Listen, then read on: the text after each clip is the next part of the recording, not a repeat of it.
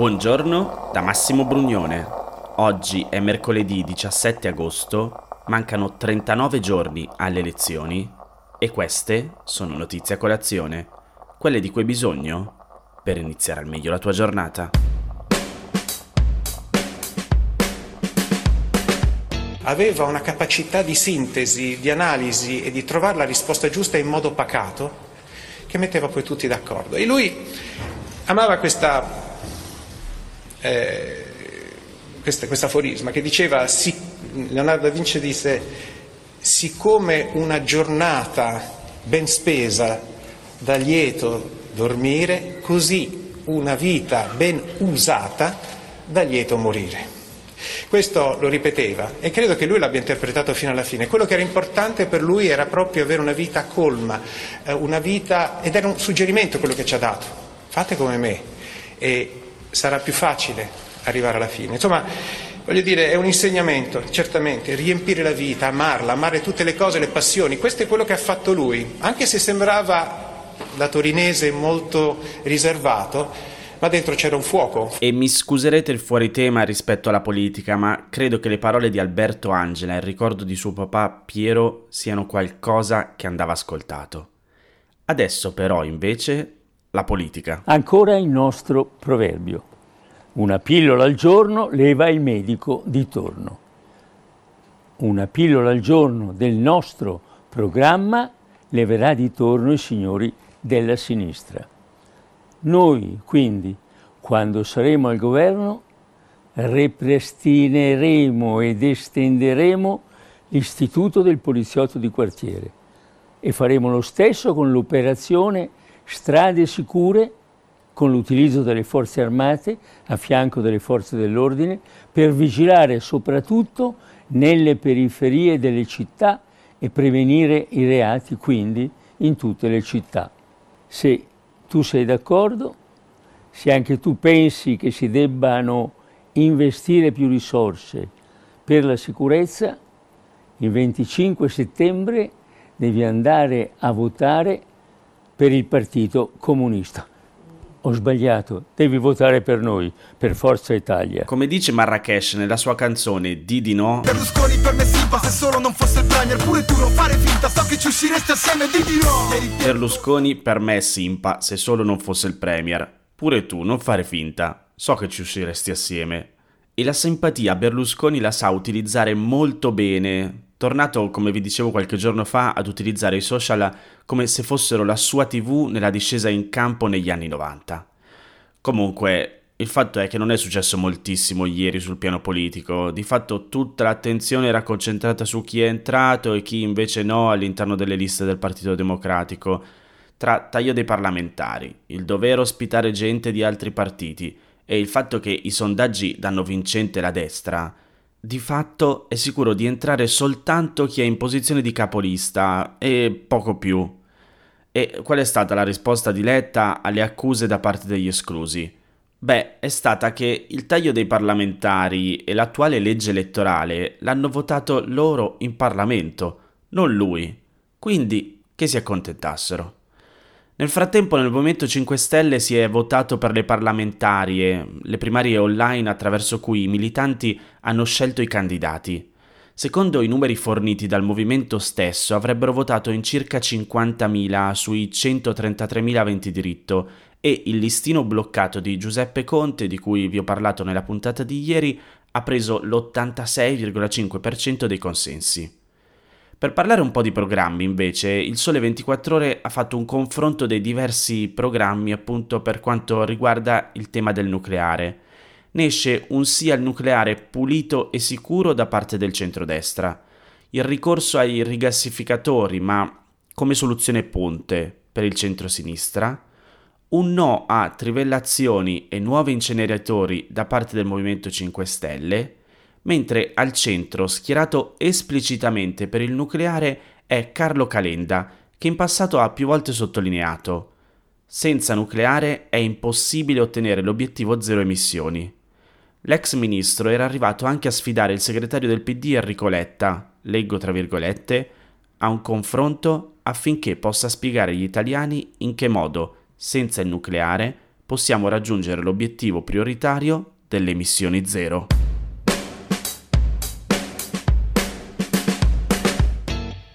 Riprendo un articolo scritto da Giulia Merlo su Domani l'8 agosto e che ho lasciato indietro. Parla di una proposta di legge di riforma costituzionale presentata da Giorgia Meloni alla Camera nel 2018 e che spiega perché le posizioni atlantistiche e in contrasto con l'etichetta di anti-europeista che le si vuole dare non siano proprio in linea con gli atti da lei presentati in Parlamento. La proposta prevede la cancellazione dalla Costituzione dei tre riferimenti all'Unione Europea contenuti in altrettanti articoli. Il riferimento dell'articolo 97 al fatto che le pubbliche amministrazioni assicurino l'equilibrio dei bilanci in coerenza con l'ordinamento europeo.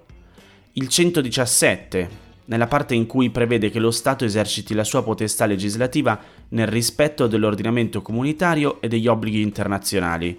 E il 119 che prevede che anche regioni e comuni soggiacciano ai vincoli comunitari.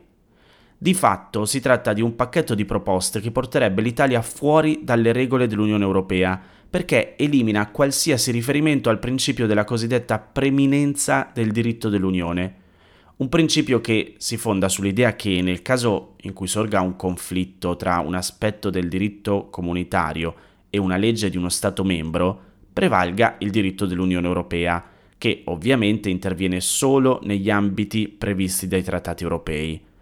Senza verrebbe meno ogni possibilità per l'Unione Europea di mettere in pratica politiche comuni agli Stati membri. E Fratelli d'Italia invece vorrebbe sancire con previsione costituzionale il primato del diritto interno rispetto al diritto dell'Unione Europea, facendo così di fatto un passo indietro di 70 anni nella storia del diritto comunitario. Nel 2018 il commento dei firmatari della proposta è stato, leggo tra virgolette, non è contro l'Europa, ma è per la nostra dignità nazionale e per la nostra libertà. Ora, non basta cancellare alcune frasi in Costituzione per uscire dall'Unione Europea, perché l'Italia rimarrebbe comunque vincolata dalla firma dei trattati comunitari, ma una riforma costituzionale così articolata va nella direzione di mettere in discussione uno dei pilastri dello Stato di diritto europeo. Chi altro sta prendendo questa strada? Giulia Merlo scrive che proprio in questa direzione si sta muovendo la Polonia, guidata da un presidente sovranista ultraconservatore e molto vicino a Giorgia Meloni. Nel 2021 una sentenza della Corte Costituzionale polacca ha riconosciuto espressamente la supremazia del diritto interno polacco su quello europeo. La pronuncia è intervenuta in seguito ad una sentenza della Corte di giustizia europea che censurava la riforma della giustizia appena approvata dal governo, che prevedeva forme di controllo dell'esecutivo sul potere giudiziario. La sentenza costituzionale polacca è stata pronunciata su sollecitazione del governo, che nel corso degli ultimi anni ha nominato molti giudici costituzionali e che ha dimostrato di non gradire le ingerenze europee nelle scelte politiche interne. La proposta di legge di Fratelli d'Italia scrive sempre Giulia Merlo, è addirittura più estrema. Quella polacca è una modifica di orientamento giurisprudenziale, quella italiana è una riscrittura della Costituzione. Ora, se alla guida del prossimo governo ci fosse Giorgia Meloni, con una maggioranza di due terzi del Parlamento, la riforma potrebbe venire approvata senza la possibilità di referendum costituzionale. Ma questo, almeno secondo i sondaggi, non dovrebbe accadere.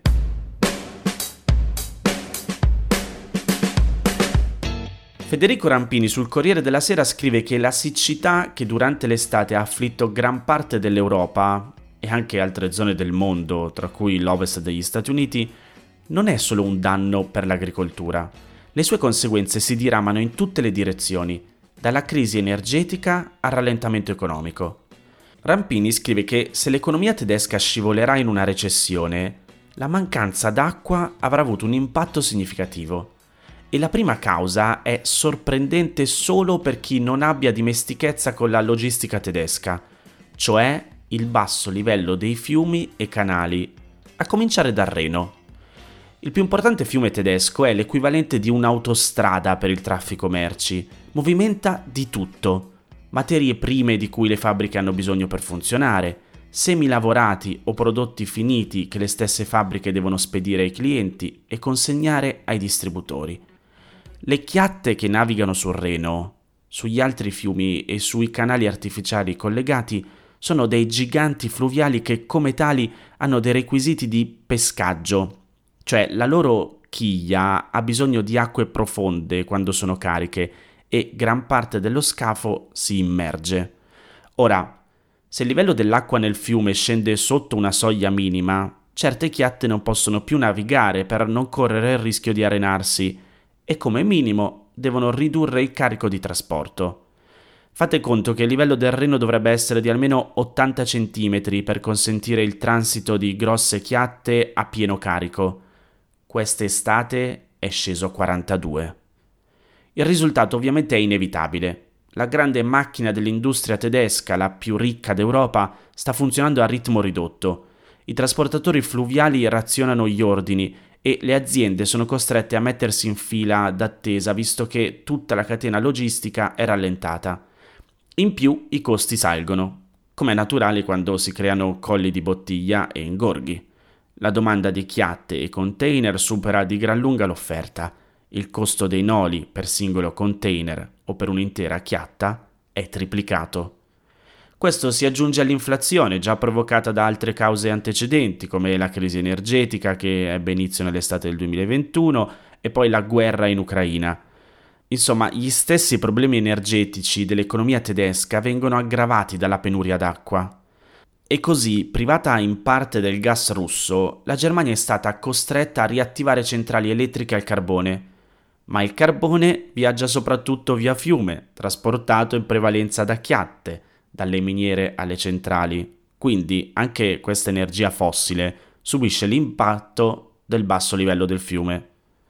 E quel che sappiamo è che almeno una centrale elettrica gestita dalla utility, scusate per la pronuncia, Uniper, la pronuncio all'italiana, ha già annunciato che potrebbe essere costretta a ridurre la generazione di corrente a causa di penurie di carbone, a loro volta legata alla crisi dei trasporti, la cui causa è la mancanza di acqua. Infine, una vittima specifica della siccità è l'industria chimica, con giganti come la BASF che temono di dover ridurre la produzione. Nel loro caso il problema è la temperatura dell'acqua dei fiumi, troppo calda e vicina al limite massimo per legge che fa scattare il divieto di usarla per il raffreddamento degli impianti. La regola è dettata da una preoccupazione ambientalista, evitare che acque già più calde della media vengano ulteriormente riscaldate mettendo a repentaglio la fauna fluviale e marina. Insomma, capito che vuol dire riscaldamento climatico e siccità?